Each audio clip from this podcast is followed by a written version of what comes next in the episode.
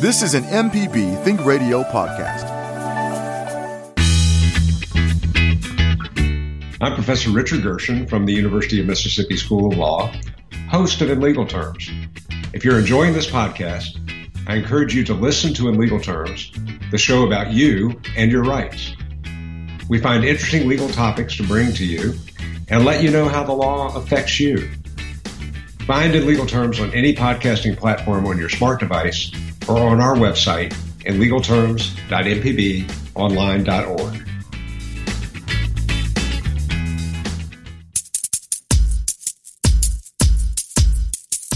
From MPB Think Radio, this is Money Talks. Kevin Farrell here with Dr. Nancy Lottridge Anderson, president of New Perspectives, and Ryder Taff, portfolio manager at New Perspectives. They're both chartered financial analysts. Ryder holds the Certificate in Investment Performance Measurement from the CFA Institute. On Money Talks, we're looking for your personal finance questions, but today we're also talking about wills and estate planning. Our guest is attorney Richard Courtney of Courtney Elder Law Associates. So we'll talk this hour about the importance of estate planning, how to create a will, and trusts. Contact us by email. Our address is money at mpbonline.org. If you have a personal finance question or a question about estate planning or a will, you can give us a call this morning. The phone lines are open. So, um, good morning, uh, Nancy. Let's uh, start with you. What uh, what have you been noticing in financial news this week? Good morning, Kevin. Well, I'm always paying attention to what people are buying or not buying, and uh, we had just a few years ago with uh, coming out of the pandemic such a uh, a jam in our automakers, and it was hard to find cars. Well, people are still buying cars, and General Motors just announced that they are increasing their earnings projections because they're selling a lot of cars, and not just any kind of cars, luxury cars. So for a certain segment of the population, they are still doing well and still buying those luxury goods. Interesting. Any speculation as to why the luxury cars are doing so well? Well, we're starting to see people being more crunched on the lower end, mainly mm-hmm. because of rising prices, inflation. So even though our incomes have been going up, in many cases, they're not keeping up with rising prices. But for that segment of the population at the top, they're not even noticing that. So, Ryder, what caught your eye this week? So, always an interesting story in finance going on. Uh, speaking of what things people are buying, they're not buying enough things from Bed Bath and Beyond. Mm. Which, if anyone had been to Bed Bath and Beyond uh, in the past few years, you would see you probably didn't find a whole lot that you loved there. You probably got a twenty percent off coupon in the mail every few days, and you couldn't find anything you really wanted, even with that discount. Well, they are. They've declared bankruptcy bankruptcy. They're going to liquidate. They're going to sell everything. They're just it's just it's just over for Bed Bath and Beyond. So. Uh, you know, if you're going to miss it, go ahead, grab that, uh, grab those towels now. Um, I've been in financial trouble for quite some time. Uh, they had had some turnover at the top, some strategies that didn't work out over the past few years, and really in the past really in the past couple of years, but really this year in January they did some sort of uh, um, I want to call it emergency financing.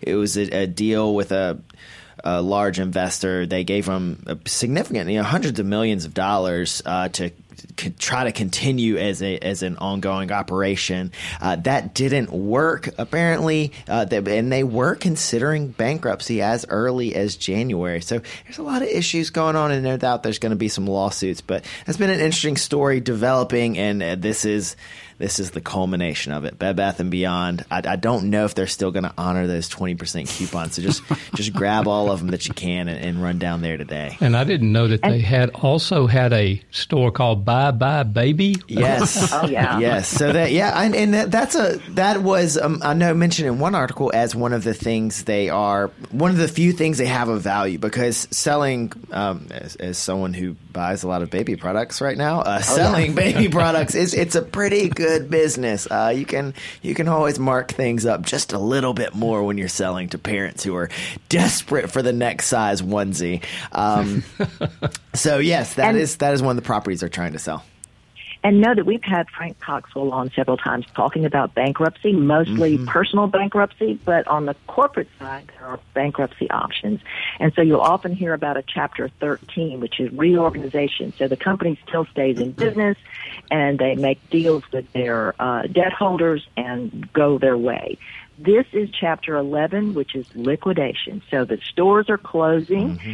So, Ryder, even though you may not find something you like, um, they're going to be deals to be had. They're going to be selling everything to the wall. They'll be selling the shelves, the, the light bulbs. Yes. They'll sell Yes. the sell the bathroom doors. I hope they don't sell those too early. Um, but then whatever doesn't sell, that's what. Uh, there's a couple of these kind of liquidation stores uh, of Guad variety. I want to say uh, Tuesday morning, Hudson cheap. Salvage, dirt cheap. Those sort of stores, they will just buy up all the inventory. So they'll, you know. Bed Bath and Beyond on their last day when they finish trying to sell everything, they'll just call one of them up and say, "Hey, come, it." buy everything in this warehouse. We'll sell it to you for like ten bucks," and uh, they'll load up, and that's how that's how that sort of store gets a lot of their inventory is from a closure like that. So, two things. Uh, first of all, is that Buy Buy Baby B U Y or B Y E? Uh, B U Y definitely. it's definitely about it's purchase purchase infant. Good marketing strategy. My other thought is is a store maybe that had too much because that's the thing was Bed, Bed Bath and Beyond where you go to get a blender was it where you went to get a, a, a blanket or Yeah. pillows I wonder if maybe they spread themselves out too much maybe maybe uh, you know when I had been there. uh, When I when I first was living on my own, bought my own house, I mean they were they were critical for me loading up on all the basics. I needed a set of towels, a set of sheets, uh, a blender, some things for my kitchen all at once. There's one store to go to for all that where I can get it all today. That's very convenient, but it um, for me, it wasn't a place where I'd keep going back when I needed to replace just one or two things. I could maybe move to something a little bit. They're great covering all the basics, but maybe, like you said, yeah, spread a little too thin. And uh, again, it not everybody's shopping for the entire house at once. Well, I heard that they missed the online shopping boat. Uh, They weren't as Yes. robust Yes. and as sophisticated in that as other That's places. that's been a killer for for for uh, for years for retail. And it just points out the changes that have come about. I mean, we were already changing the way we were shopping, but the pandemic really accelerated all of that. So we have moved more to online models. And if you go into stores these days, if they're not the big box stores, you don't see a lot on the shelves because mm. they're just thinking you're just there browsing and then you'll go home and order it online. It'll ship to your house. One more quick observation before we get into things. I'm going to visit some friends of mine in California this summer, as I try to take that trip each summer. It's a fun, fun trip to do. And so, flew United last year. So I had a hundred dollar flight, a flight voucher because they my luggage was delayed. Nice. So I went and uh, paid I think six hundred dollars maybe last year. It's twelve hundred dollars was where we were looking at tickets. So I thought, wow. Well, then I went to another airline, American, and it was a little bit cheaper. Then I didn't realize the day that you take off and the day that you you know that your travel dates make so much difference into Yes. the cost of the ticket. So I'm leaving on a Sunday, getting back on a Friday, and was able to get it down to about I think about five hundred and fifty dollars. So that was a, a little education for me. So if you're That's significant savings. planning on uh, flying somewhere, if you can be a um, you know uh, uh, flexible with the departure dates, it can certainly save you a lot of money. All right, before our first break, we have a caller on the line. So let's say good morning to Mike, who calls us from Hernando. Go ahead, Mike. You're on the air with us. Good morning, you guys. A question, please. I'm retired. I'm on uh, fixed income, and I need to create a will. And I was wondering if you guys could advise me. Are there any online generic wills that are available? I could download and just fill in all the blanks. Ooh, uh, Rick Courtney is grimacing over here. Um, That, that is a, I, I think we know his opinion here. that, uh, Mike, that that is a, a sort of a dangerous thing. We have uh, fixed a lot of online wills before. People don't understand some of the decisions that need to go into the will to meet your particular goals. Uh, trying to figure that out if you haven't had some background or experience in the law about wills and the fiduciary responsibilities of executors and that sort of thing is is is you know kind of a, an opportunity for some problems and confusion down the road. Uh, it would be best if you talk to somebody who's a good estate planning attorney who can ask you the questions. I've got a coffee mug on the side table in my conference room. It says, "Please do not confuse your Google search with my law degree." and so, folks will, you know, I, I don't say that lightly too much, but uh, it is dangerous to try to do your own will. There are those things that are advertised on TV, you know, wills and trust or uh, Zoom legal, yep. mm-hmm. those sorts of things we have counsel with clients who came in, they had done the will like that. They said, Is this okay? I tell them, I'm not going to vouch for a will I did not prepare. Mm-hmm. You know, I want to talk right. to the client and make sure I understand what their objectives are and who the other people involved are. Then I can give them good advice about what needs to go in it. But so, and Mike, the, the reason I, was, I, the reason I asked is I have no investments. I live very simply. I just made money and I have a, a minuscule bank account. I mean, I, I'm an extremely simple person. Mm-hmm. I don't have investments. I don't have funds. Uh, I don't have stocks, bonds, none of that. And I was looking for, you know, just an easy out to leave everything to uh, a family member. And I, I thought there might be a, a convenient way to do it without getting into the the the depths of legality and the problems that it could ensue. And I understand that. Yeah, well, I got a buddy who's a lawyer. So let me respond to that. We where there are quote extremely simple situations, we might suggest you talk to your financial planner because some of those things you want to do, leaving assets to someone as simply as possible, may involve just beneficiary designations on the accounts uh-huh. that you have, like an IRA or a bank account you can go to a bank and tell them, I want to name this person or these people as beneficiaries on my checking accounts, savings accounts, CDs, money markets, bank accounts can do what is called pay on death, payable on death designations. You can uh-huh. name your beneficiaries. That way, at your death, those beneficiaries show up with your death certificate and their identification at the bank, and the bank just gives them the money without a will, uh-huh. without a probate. Uh, for investment accounts at like Edward Jones, Raymond James, Morgan Stanley, those places, it would be TOD, transfer on death. But it's the same thing. You can name beneficiaries on bank accounts just like you can name beneficiaries on life insurance or on a retirement plan. I think that's oh, a, great. Okay. I think that's a great point there about there are ways that, and there are some assets which I know you, you mentioned, you know, you, you don't have a whole mm-hmm. lot of accounts out there. You have a simple situation. But even for folks who do have some sizable accounts, there are ways that they can be left directly to somebody outside of outside of a will. And obviously, you're not going to vouch for an online will, but it seems that sometimes maybe getting to a lawyer or the cost of uh, you know of a very good will might be a little prohibitive for someone in a just a low income, low asset situation. And and if they can do those other things, which are you know legally as as mm-hmm. nice and tight as the as that might be a good option for them. Yeah, those non probate strategies that are available as part of estate planning. One other thing I'll mention is consider who you're leaving assets to. If it is a young person under 21 and you name them as a beneficiary, if you die before they're 21, it's going to go into a court supervised guardian conservatorship account and and the court's going to have to supervise that money, and it'll take lawyers to get money out for things like schooling. Whereas if with a will, you could leave assets to a trust for that person until they're 21 or 25.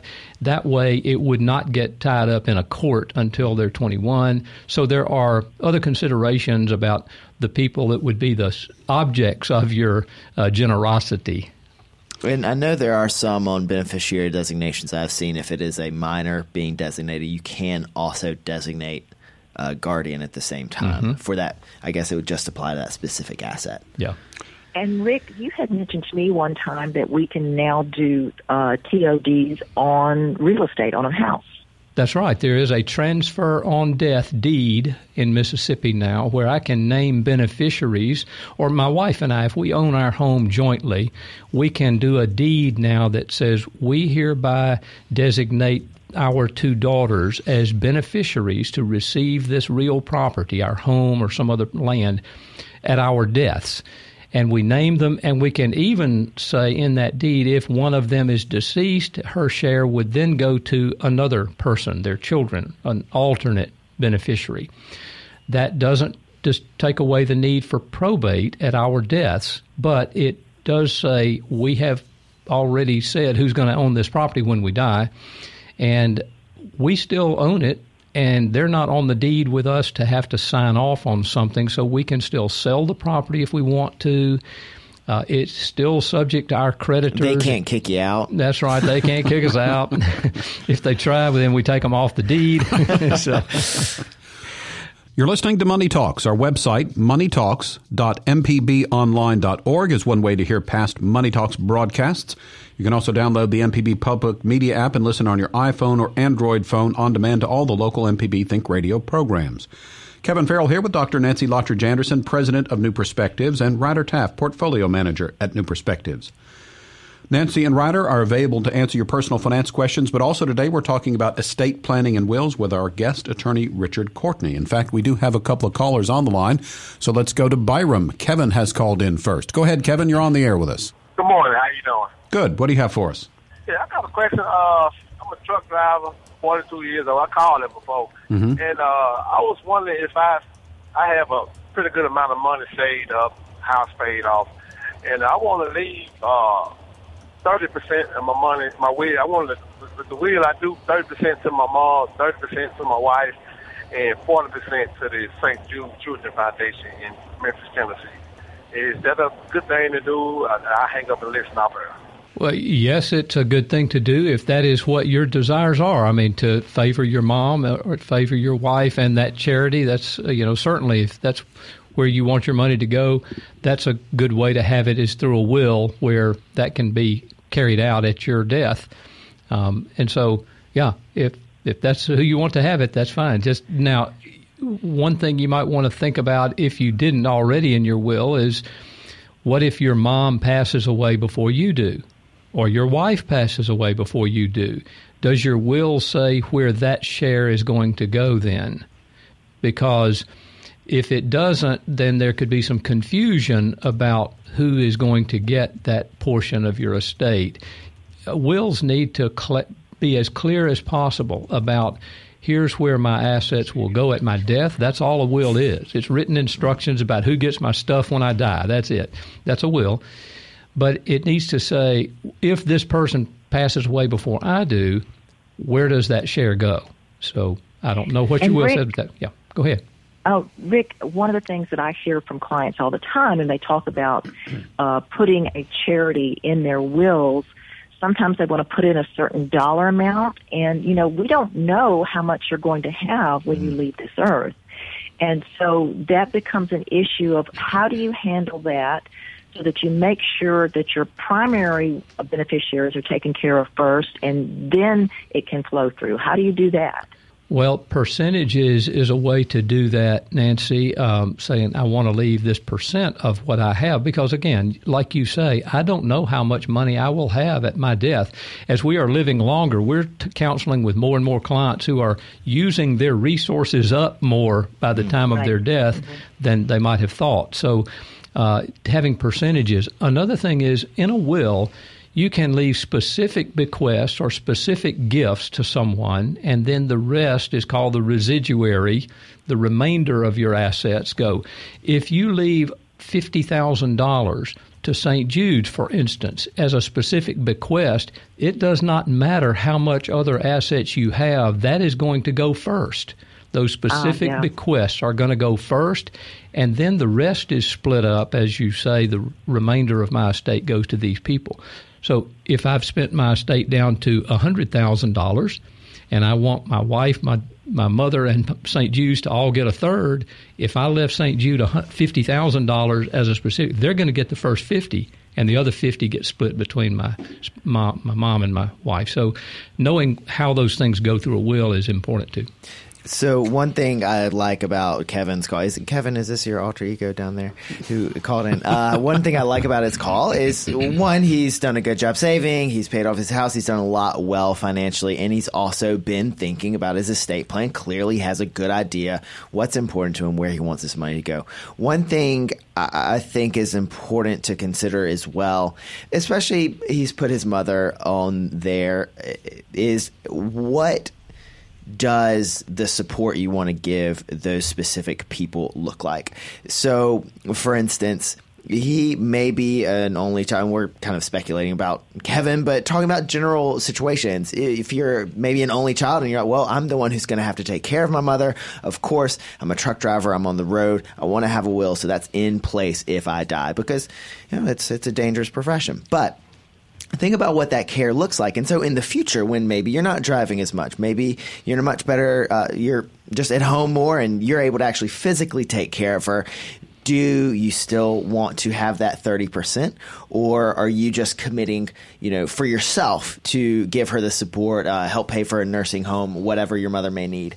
Uh, with your wife uh, if you have children that's an important consideration uh, you know, if she dies, do the children get it? Or are they just kind of neglected in the will? What happens there? What does the support that she is getting look like? And then you talked about the specific gifts. You know, is there some level of giving you're trying to hit at St. Jude to you know, get your name on something, uh, or or give to a specific uh, a specific uh, project that they have, and that happens a lot. Maybe maybe you give to your to your high school or your college, and you want to do a, a scholarship or something while saying, okay, 40% of my money will do it. That'll be great. Again, if it ends up lower and it's really important for you to uh, support that specific project, you might want to do a specific dollar amount. But of course, if it ends up way higher, if you end up with 10 times the money you thought you were going to have, yeah. well, maybe it's not as important to give them so much. So making sure that not only he's done the work of figuring out what is important, what do I want to see, where do I want my money to go when I die, but figuring out exactly what that really looks like, regardless of what his estate looks like, is important as and well. This brings up this idea too that a will is not set in stone, and so um, life changes, and it is important once you do that will, you regularly need to go back and review that. And Rick, you may have some guidelines for how often you should do that. But certainly, um, if you've lived a long time, then what you, how you want to handle your money when it, when you do pass could change through that time. And so you can change your will. Yeah, that's right. And uh, I tell clients you should check back on your will, look back at it every couple of years, and particularly when things happen with those people that are involved in it. Is there a death? Is there a divorce? Is there a disability? Those things change relationships and could change who you want to be the executor of the will. It could change how you leave assets. Ryder, you mentioned the word nursing home a minute ago, so I'm going to switch over and put my elder law cap on. If I want to leave money to my mom or even to my spouse, if my mom has some dementia beginning or some incapacitating mm. condition that's begun to happen, do I leave her 30% of my estate outright? Well, if I yeah, do, that's her, her money. Check, right? Yeah, that's she just gets a chunk of money at my death. Guess what? That's countable assets by Medicaid. So she can't get Medicaid care in a nursing home until she has less than $4,000. So she's got to spend all that money down. But in my will, I can say at my death, I leave 30% or whatever amount to, to a trust for the benefit of my mom or my spouse. We're counseling a lot of clients, couples where one already has a, you know, a dementia condition or some other disabling condition. I leave it to a trust for that person. That way, it's not counted as their money. It's there f- for their benefit to be managed by someone else but then they could get Medicaid help to pay for other nursing home care, that sort of thing. So trusts in a will can be very helpful. And, and I know that that uh, sort of trust is a, is a kind of has some specific requirements we might have time for later. But what you're saying, especially if you in your will are, are including folks, well, your age or older potentially, it's not just your estate planning that matters here. It's also their estate plan. What does their estate look like? Is giving them a large gift going to mean mean they don't qualify for uh, some public benefits, perhaps, uh, or is that what what is what change is that going to bring about in their life that you need to consider when you're making your will? I have identical. I'm sorry, we're not making it simpler for our friend Kevin, are we? We're just giving scenarios. I have identical twin daughters. They're 44 years old. One is married and has boys in high school. The other daughter has cerebral palsy. She's a wheelchair user and lives with us at home. She has some Medicaid benefits. We do not treat them equally in the will. We can leave assets outright to our non-disabled daughter.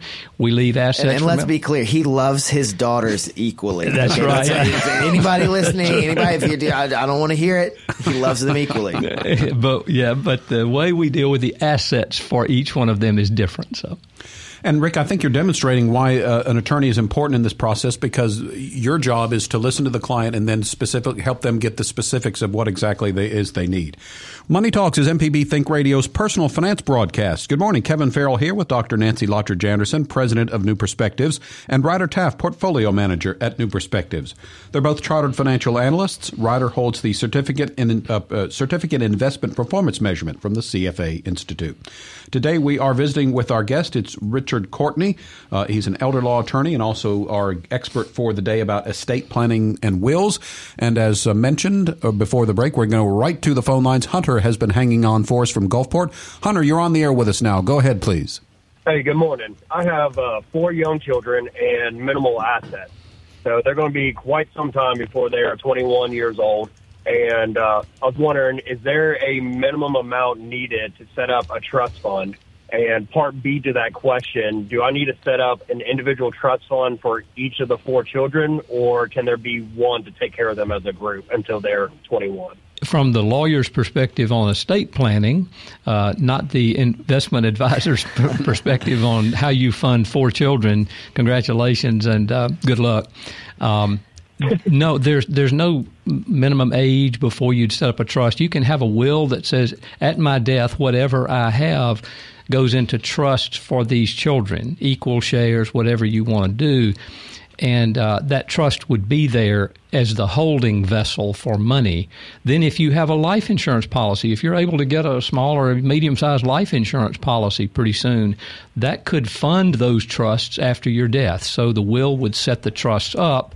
They become like empty buckets for each of your child, children, and then the money that you fund into them through your will, your estate assets, or life insurance could go into that. But you're just setting up the structure for that in the will, and it doesn't matter if they're still young. If you don't have the assets yet, you can set that up.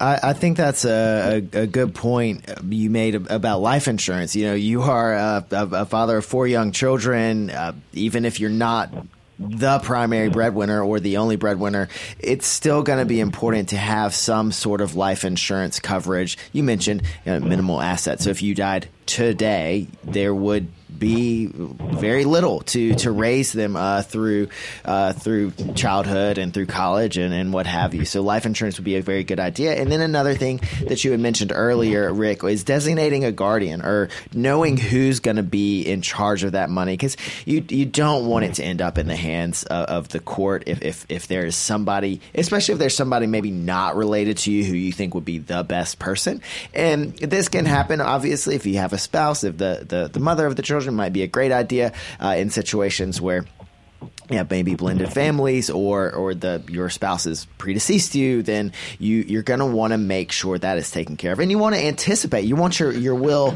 and your designation of that guardian to anticipate the fact that that other person may not be there. And and so that those are some things that you might want to make sure those are some things to think about uh, certainly regardless of the structure that you end up putting your money in. But but that, doing a trust in the will uh, makes a lot of sense in that case. And life insurance is really income insurance and so mm. hunter's situation is perfect for that.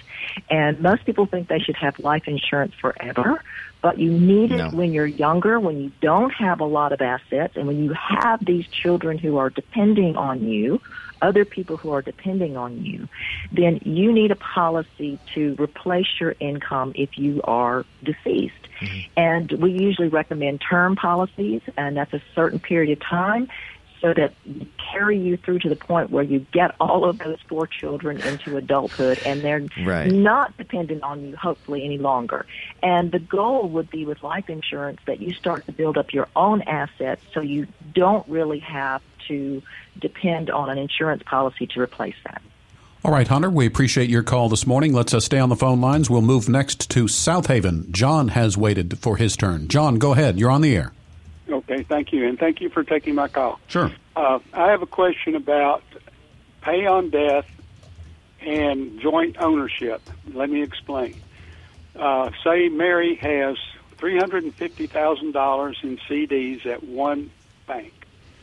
Two of the CDs are in joint ownership, $100,000 each with Mary and two other people. $150,000 at the bank in CDs is in Mary's name with pay on death to two different people. Now, is Mary covered even though she has $350,000 at this bank? Is FDIC insurance cover all of her money? Mm-hmm. Yes. So as far as the FDIC insurance, she's good to go there. And it's a little complicated. And I believe on the FDIC website, they have a very good uh, calculator. I've actually was talking with a banker the other day who just says, yeah, I, I just log onto the FDIC website and use their calculator every time we want to figure this out for a client. And that means that different types of accounts are covered and including if an account has a different beneficiary. So yes, the and the limit is uh, 250,000 for per per account per account like per account type per institution. So yes, the TOD one would be set all covered, and then the jointly owned one would be all covered. Now, the legal treatment of those, we we got some dramatic differences there. You know, consider of course the jointly owned account is also owned by those other people. They can they can take that money. It's it's it's their money too. So that's a thing I want to caution people a lot about. Uh, a lot of times people will jointly title something just as a way of giving it to their children. You have to consider all of the implications of that. It is their money at that point, and I'm going to hand it over to Rick.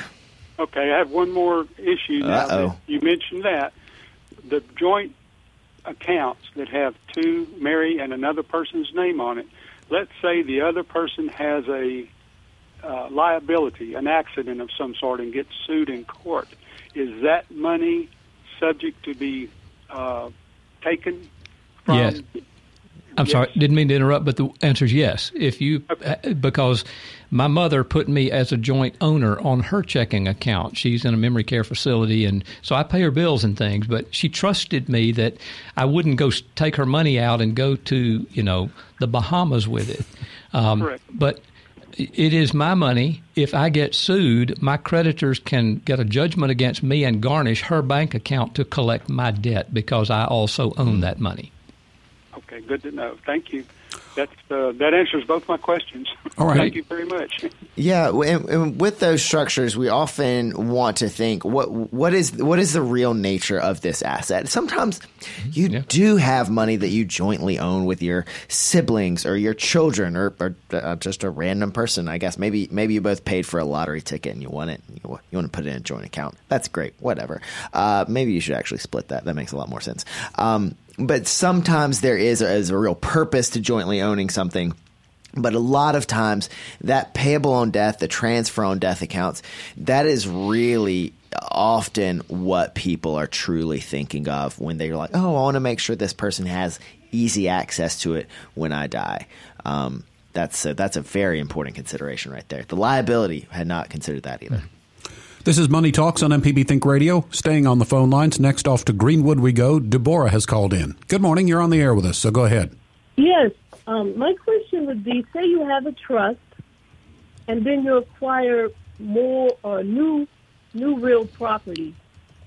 Do you, uh, when you go to an attorney and they make the deed, do you just by naming that that I want it to go in my trust, as opposed to saying put that deed in my individual name? How, how do how does that work with regard to when you acquire new property that you want to place in a trust? Good question, Deborah. When uh, folks set up, Correct. Thanks for De- Deborah. Uh, okay, um, people will set up a trust, and then I tell them it's good to have it set up, but you need to fund it. So, how do you get assets into a trust so that the trust owns them? In the situation you mentioned, you would have the deed deeded to, for instance, in my case, to the Rick Courtney Revocable Trust. If I have set up a trust, uh, then I need to have that property deeded so that the grantee on the deed is to the Rick Courtney Revocable Trust.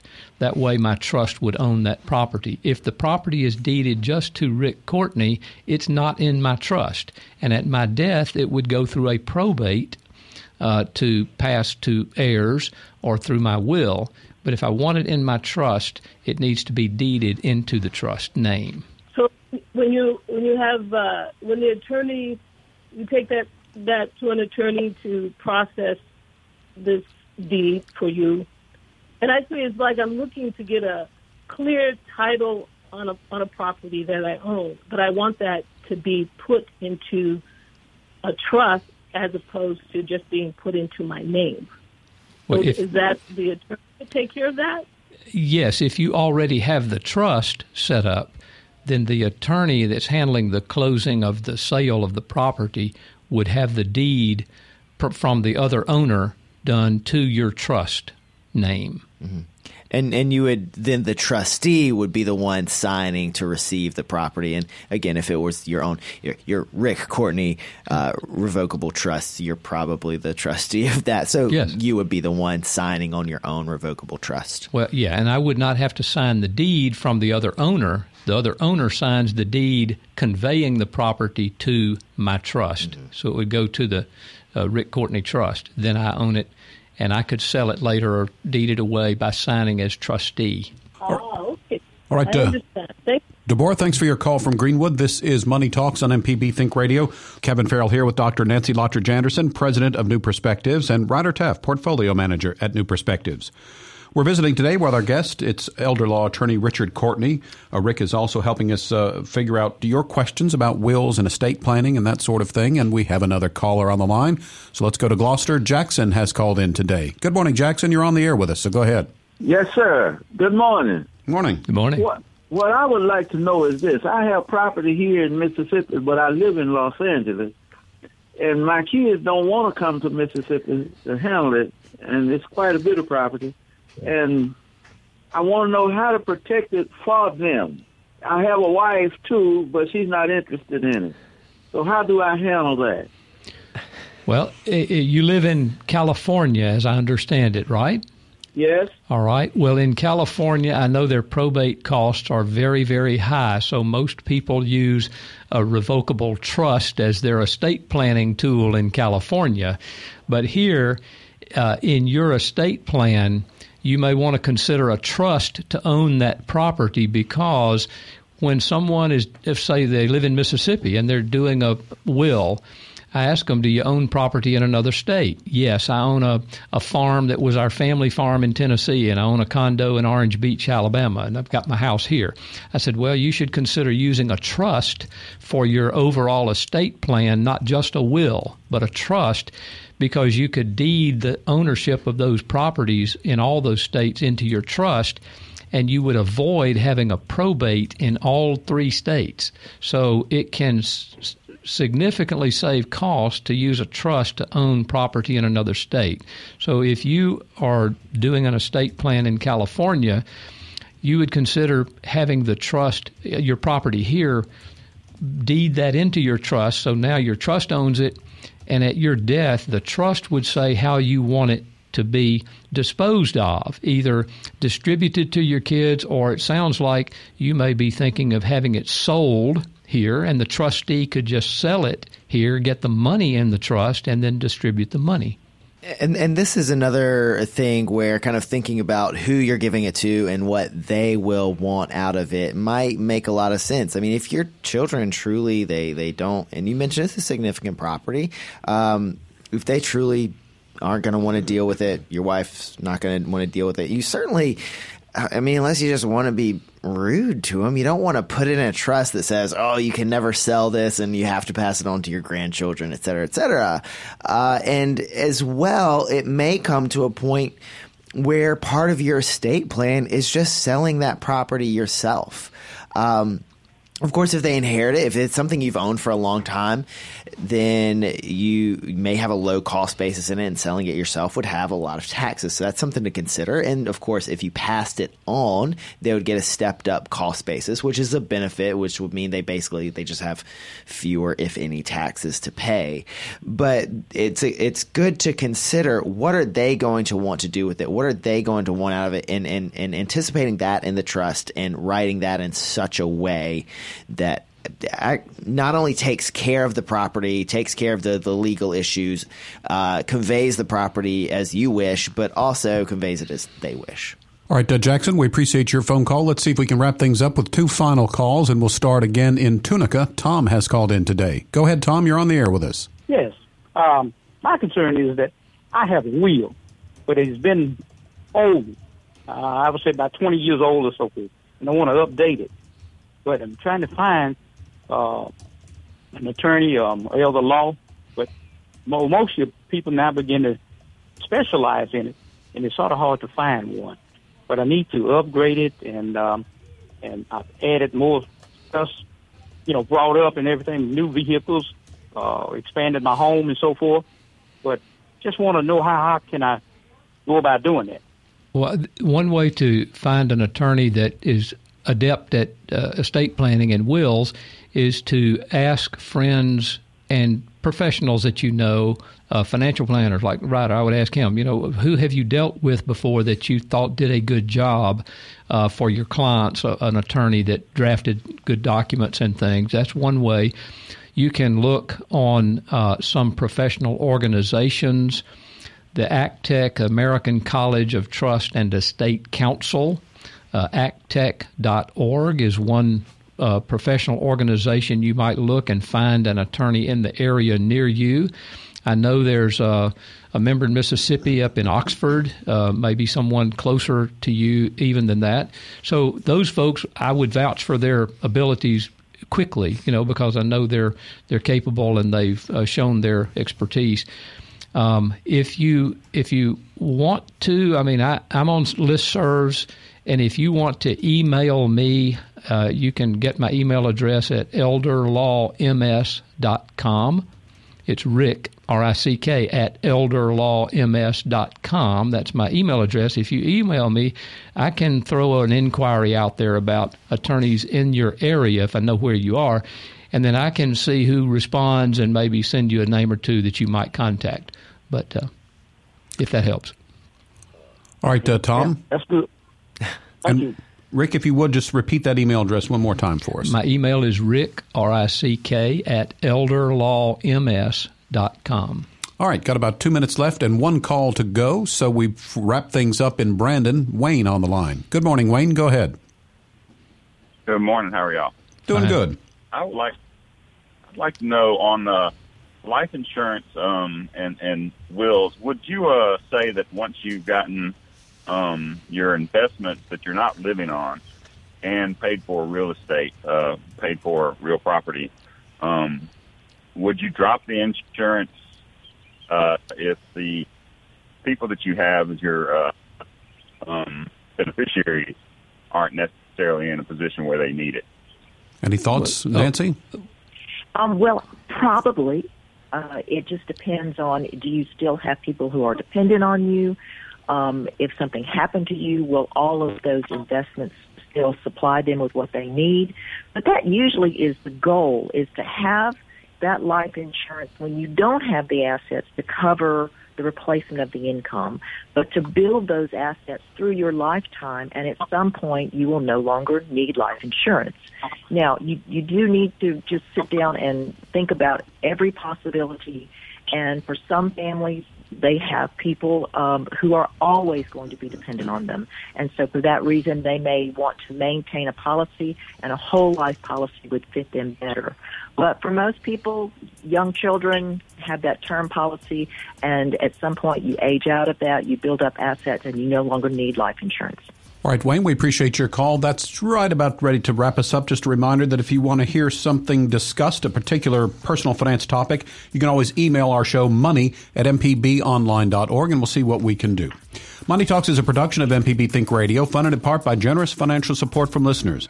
To hear today's show or a previous show, you can visit moneytalks.mpbonline.org or listen to the podcast by searching for Money Talks. And our podcast producer is Jermaine Flood. And the call screener today was Liz Gill. So for Dr. Nancy Lottridge Anderson, Ryder Taff, and our guest Rick Courtney, I'm Kevin Farrell. Join us Tuesdays at 9 for Money Talks. It's heard only on MPB Think Radio. This is an MPB Think Radio podcast. To hear previous shows, visit MPBOnline.org or download the MPB Public Radio app to listen on your iPhone or Android phone on demand.